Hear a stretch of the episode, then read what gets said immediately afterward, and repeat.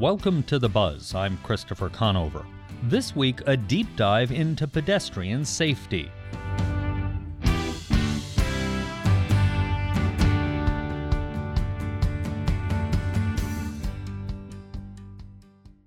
Tucson has a problem on its streets. The pedestrian death toll has been rising in recent years. It's something cities across the country are grappling with, but finding the reasons behind the trend isn't so simple. We're spending this week's show with AZPM reporter Nick O'Gara, looking at the issue through the lens of law enforcement, transportation, urban planning, and history. He talks with people working to understand the situation and find solutions. To start, we head out onto the streets. I'm on a corner of Fort Lowell near First Avenue. The early afternoon sun cuts glare through buildings and across the five lanes of traffic, passing at 40 miles per hour, give or take. There's some construction on the south side of the street. David Smith wants to talk about this intersection. I, um, I have a four year old kid, and so I'm teaching him, you know, stop and look both ways. I'm Smith like, owns a shop on this corner. He's been here more than two decades. I just I worry about it. I worry about it all the time because I somebody crashed into my building right here, twice. That's the break in the curb right there, you know. And you just think about the the danger that you're in, not just when you're crossing the street, when you're walking parallel to the street. People can leave the roadway and just nail you, you know. So it's uh, it's a scary moment. So, what brought us here is this is one of our hotspots. This is one of the locations that is highest in our crash data for pedestrians and overall crashes. That's Tucson Police Captain Diana Duffy. She became the traffic safety coordinator about six months ago, a new position that she said was created in part because of the increasing number of pedestrian deaths on Tucson streets. She says this intersection has a lot of features that make it a hot spot for pedestrian and bicycle crashes. There's a clinic across from us offering methadone treatment and counseling that has people coming and going on foot. You see it across the city at different locations where there's services, or you see it at convenience stores. Um, things of that nature that bring in a lot of pedestrians, they will tend to cross mid-block because it's the path of least resistance. It's it's easier than walking a half a mile down to the crosswalk, and so that's what we're seeing across Tucson. Duffy says the clinic reached out to TPD to do something about the road danger to its patients. If you look down the street, there's a crosswalk with a signal one block away. But Captain Duffy says people simply aren't using it. really we're trying to address this here trying to get them to use the crosswalk until the new one's installed trying to get people to slow down and pay attention in case someone is crossing mid-block After the interview, I saw at least four people hopscotching the five lane road at the same time mid block. Captain Duffy says this intersection is a good starting point to understand a disturbing trend. It's getting more and more deadly to walk around Tucson. As of late October, 31 pedestrians had died on Tucson streets, according to numbers provided by the Department of Transportation. That's about one fatality every nine and a half days. Even if no more pedestrians die this year in Tucson, City Transportation Department numbers suggest that we've already seen a 180% increase since 2014. That year, there were 11 pedestrian deaths. More people have died this year than all of the pedestrian fatalities last year, and November's just starting. This is something the whole country is wrestling with. A report from the Governor's Highway Safety Association says nationwide pedestrian fatalities went up 35% between 2008 and 2017. Not long before, there had been a decades long decline. And that's all while riding in cars appears to be becoming safer. A recent nationwide report said fatalities decreased for nearly every type of vehicle last year, but fatalities increased for pedestrians and cyclists. Pedestrian deaths are going up, and all other traffic deaths are going down. And while this deadly trend is happening all over, last year, Arizona ranked second in per capita pedestrian deaths. Krista Hanson is the lead planner in the bicycle and pedestrian program at the Tucson Department of Transportation. We're seeing an epidemic on our arterial roadways, and those are roadways of speed limits that are 35 miles an hour and higher.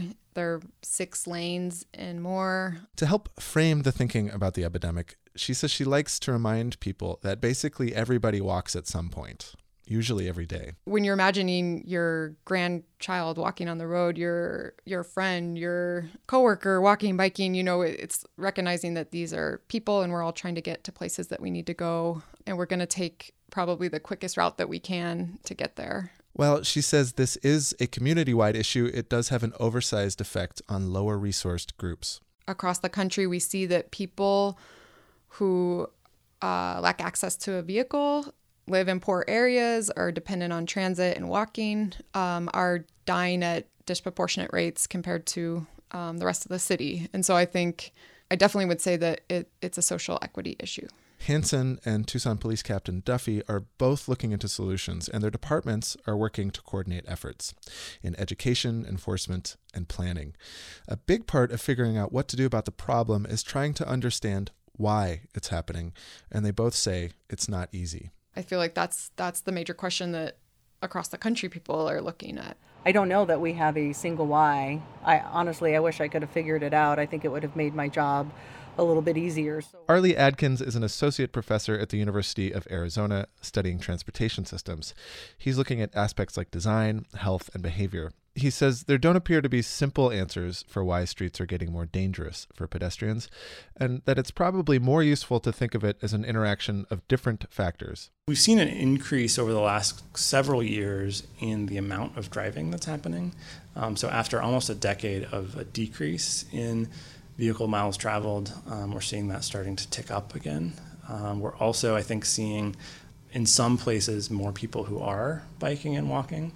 That mix can create a more dangerous situation. And he says there can also be an effect on perception of street users as technology improves for vehicles. Because cars generally have gotten safer, um, drivers maybe they're feeling quite safe and in fact are quite safe.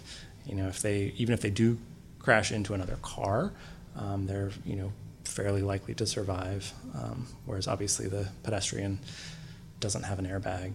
Pedestrian deaths are going up, but it's difficult to determine what factors lead to this deadly reality. Some of those factors could be that we're driving more and walking more. It could also be that Tucson streets aren't well lit or that the city doesn't have enough crosswalks in the right places. During the summer months, is it too hot to walk a half a mile or a half a block to a crosswalk? And then, of course, there are the many laned high speed roadways. Is it simply the consequence of years of car centric planning? For the next piece of our discussion, Nick O'Gara turned to a national expert. There's a lot going on. It's a very complicated thing, and I'm very cautious about anybody who has a simple answer. Peter Norton is a historian at the University of Virginia who's interested in the interaction of streets, vehicles, and people. He wrote a book called Fighting Traffic. If you just look at a limited segment of this complicated picture, you can easily conclude that it's a relatively specific problem like distracted pedestrians, for example. But I think you have to step back and look at the the full picture and it gets more complicated. I asked Norton to break down some of those larger factors. He says some of the discussion is around the growing number of SUVs on the road. A report says the rate of SUV involvement in pedestrian fatalities is increasing faster than it is with passenger cars. If you get hit by a sedan or a or a compact economy car, you'll probably tumble off the hood and be injured but okay if you get hit by an SUV, your chances are a lot worse. So that's a big factor. Another big part of the discussion is distracted driving. We also have a lot more people looking at devices while they're going around on their business. And if a driver does that, they can become lethal very easily before they even know it. Norton says it's important to make distinctions when talking about distraction. A lot of attention has been going to distracted pedestrians only I think it's very important to point out that when somebody's walking and looking at their phone, they are not endangering anyone else but themselves. You know, they're not in a position of responsibility the way somebody is who's driving a one ton vehicle around. Most of the pedestrians who are killed are not killed at intersections or in crosswalks. And so this leads a lot of people to what I think is a simplistic answer, which is pedestrians aren't following the rules. There's a good possibility that you're listening to this in your car. Would you consider traveling where you're going right now on foot? What would it look like if you had to get out and walk? Have you ever crossed a street outside of a crosswalk? Do you, as a pedestrian, always follow the rules? The thing is, particularly in Sunbelt states, in fast growing suburban areas, it gets very hard to walk anywhere, especially if you're particular about following all the rules. we're practically isolating anybody who's not in a car. And once you've isolated them, they're kind of forced to improvise. They need to figure out how they're going to get across a street that may not have a crosswalk in either direction for a quarter mile or more. And uh, this makes uh, life for the pedestrian uh, very difficult. Once again, it's not simple, but to get a better understanding, Norton suggests we do the work to distinguish between things that have long been a factor, like visibility, he says, and what might have changed recently, like more SUVs on the road and greater distraction among drivers. So it's a complex interaction. I mean, for a lot of people, the way to stay safe is to stay in a vehicle. This is actually our favorite way of keeping children safe, strangely enough. Um, children used to be a large, an enormous part of the pedestrian casualty problem, and a lot of parents simply have solved the problem by confining their children inside vehicles when they're going anywhere outside of the home. And that's a life diminishing thing to do, do to a child. That was University of Virginia historian Peter Norton talking with AZPM's Nick O'Gara. This week, we're exploring the reasons behind a dramatic rise in pedestrian deaths on Tucson streets. AZPM reporter Nick O'Gara investigated the trend and is with us now to talk about it. So, Nick, we get this sense that explaining why this is happening is complicated. Yes. People I spoke to mentioned lots of factors. They talked about street design and substance abuse. They talked about more driving, more SUVs, maybe more people are walking and increasing distraction, more cell phones. Nobody's ready to put their finger on that one thing and say, this is it. This is why. The last thing we heard from historian Peter Norton is that for many people, staying safe just means getting into a car. Uh, that's clearly not a solution for people who won't do that or people who can't do that. Tell us a little bit about your reporting. What kinds of data did you dig into? What originally drew me to this was simply looking at publicly available numbers from the city and just noticing that not only is it dangerous for pedestrians, but it's getting worse. Some of the people I talked to described their concern about a certain kind of complacency that maybe some people in the community consider it a given that it's difficult or dangerous to walk in Tucson. And quite outside of work, I've heard people in Tucson sort of casually mention it that it's really dangerous to be a pedestrian here. So I think, in a way, this increase really is a gut check uh, because it's not just the status quo, however disturbing that status quo was. So, what kinds of solutions is Tucson working on? So, Tucson police, for example, are doing public service announcements.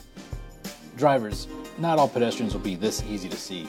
Use extra caution when approaching intersections or crosswalks. They're targeting everyone on the road. Pedestrians, be sure to cross at intersections or marked crosswalks when available. Captain Diana Duffy says this is part of a broader campaign, uh, one that she's helping coordinate. So that's one part education both through awareness campaigns, but also with officer interactions on the streets with drivers and pedestrians. So remember, Tucson, whether walking or driving, look out for each other. And she says the other two important elements are enforcement and engineering. The police department has identified high crash corridors for targeted enforcement, and she says it's her job to line up efforts among the different police divisions and work with the Department of Transportation for engineering changes, like lighting or a new crosswalk. Uh, she says that's what they did at the intersection where we started the show. Yeah, that's reflecting what we're trying to do. Um, in, in working with TDOT and working with specific locations, working together with the community, that this isn't just an education or an enforcement issue, that we can cite someone or educate them all day long, but there's some other environmental changes and some engineering stuff, and honestly, some community ownership that needs to take place here in order for it to work and make it safer for everyone in the community. So TPD is painting it as sort of a joint community effort. Pedestrians need to pay more attention, drivers need to pay more attention. The police and transportation departments are prioritizing certain areas, and the police also carry out prioritized enforcement and education. Captain Duffy does say the department has handed out more than 10,000 distracted driving citations since March of last year, but that it doesn't seem to have had much impact given that people are still on their phones in traffic. All the more reason that enforcement is only one aspect, she says. Krista Hanson, the bike and pedestrian planner, says there has been a culture shift at the transportation department and at the city in general. She says the priorities are changing.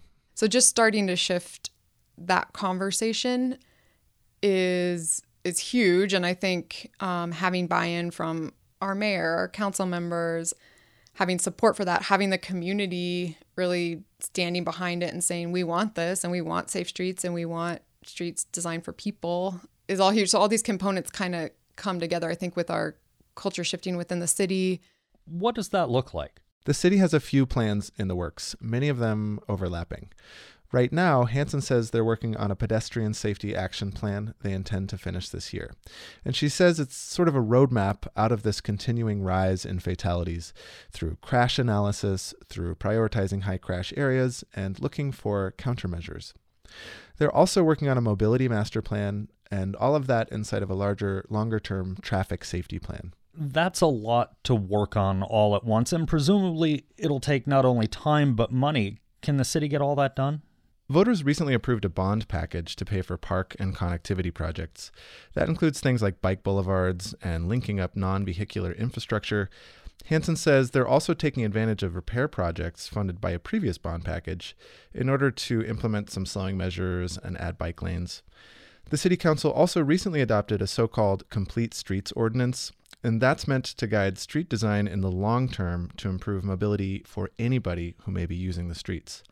Hanson says a good example of complete streets is a plan that's already underway for South 12th Avenue between Irvington and Drexel that's referred to as La Doce. They're doing things like removing traffic lanes for cars and adding bike lanes and murals and improving sidewalks. She says one of the things that that project does is slow traffic down. And this came up over and over again with people I talked to. And, and I think anytime that we're designing for reducing speed, we know that speed is the major contributing factor in the in terms of whether someone will survive a crash and you know there's this common kind of stat that if someone is hit by a car driving 40 miles an hour um, their chances of dying are eight times more than if someone was hit by a car driving 20 miles an hour. Here's U of A Associate Professor Arlie Adkins again. The Common phrase that's used is speed did not appear to be a factor. Um, and I've been trying to get that language changed where possible because it may be correct to say that speeding was not a factor, which means you know the driver was going within the speed limit. Um, but when the speed limit's 45 miles per hour and it's late at night, just physics will tell us that speed was a factor, uh, even if the driver was not exceeding the speed limit. Speed is a more structural factor, and he says zooming out on factors like that helps avoid pointing the finger at one thing or one person. And like the example of the opioid use or the, the pedestrian who's had too much to drink, yeah, those are problems, um, but I think it's easy to blow those issues out of proportion when the problem that we have is much more systemic and um, needs to be addressed on a much more fundamental level in terms of our transportation system because we're always going to have issues like that in a society. Um, so it's how we accommodate them that matters. So, by that thinking, he says, there are design centered approaches that would be aimed at accommodating the behavior of people who use streets and intersections. And that could include people who might be high, people who might be drunk, or emotional, or distracted, or angry, or elderly, or children. Both Adkins and Hanson say there are ways to slow down cars in Tucson that still get people where they need to go. One of those is something called signal optimization. So, as an example, you know, if you're driving down Speedway and you're having to stop at every single red light, even if the speed limit is 35, 40 miles per hour, your average speed over, you know, say three miles on Speedway is nothing near that. So, if we're able to invest in upgrading our signal technology so that the signals are coordinated and you're not having to stop as much, we can actually lower the travel speeds um, to you know 30 miles per hour, which would be much safer, and still get people where they're going just as efficiently. Speed is really the the number one enemy of pedestrian safety. That's Peter Norton, a historian and traffic expert. But if we really shouldn't mix cars with pedestrians, how is any city in the U.S. going to lower pedestrian deaths? Norton says it can be useful to go back in time to understand this problem about 100 years ago, when it was first being recognized as a problem. He says then the assumption was that the fault was the cars. After all, this machinery was the new lethal element in the mix. And in that mentality, the solution was to slow drivers down, to slow vehicles down, and to protect pedestrians' rights of access to the street because they were entitled to the full street. And that's a way of looking at the problem that has some interesting implications that are relevant today. One of them is it makes walking a lot more inviting. In some places, we would should be seriously considering making walking much more inviting. He says that would help address a national epidemic of health problems related to inactivity, on top of the positive effect it would have on pedestrian safety. But speed on Tucson's thoroughfares is something that drivers might not be eager to give up. After all, there's no crosstown highway, as people sometimes point out, and speeds need to be high enough to convey commuters across town in a reasonable amount of time.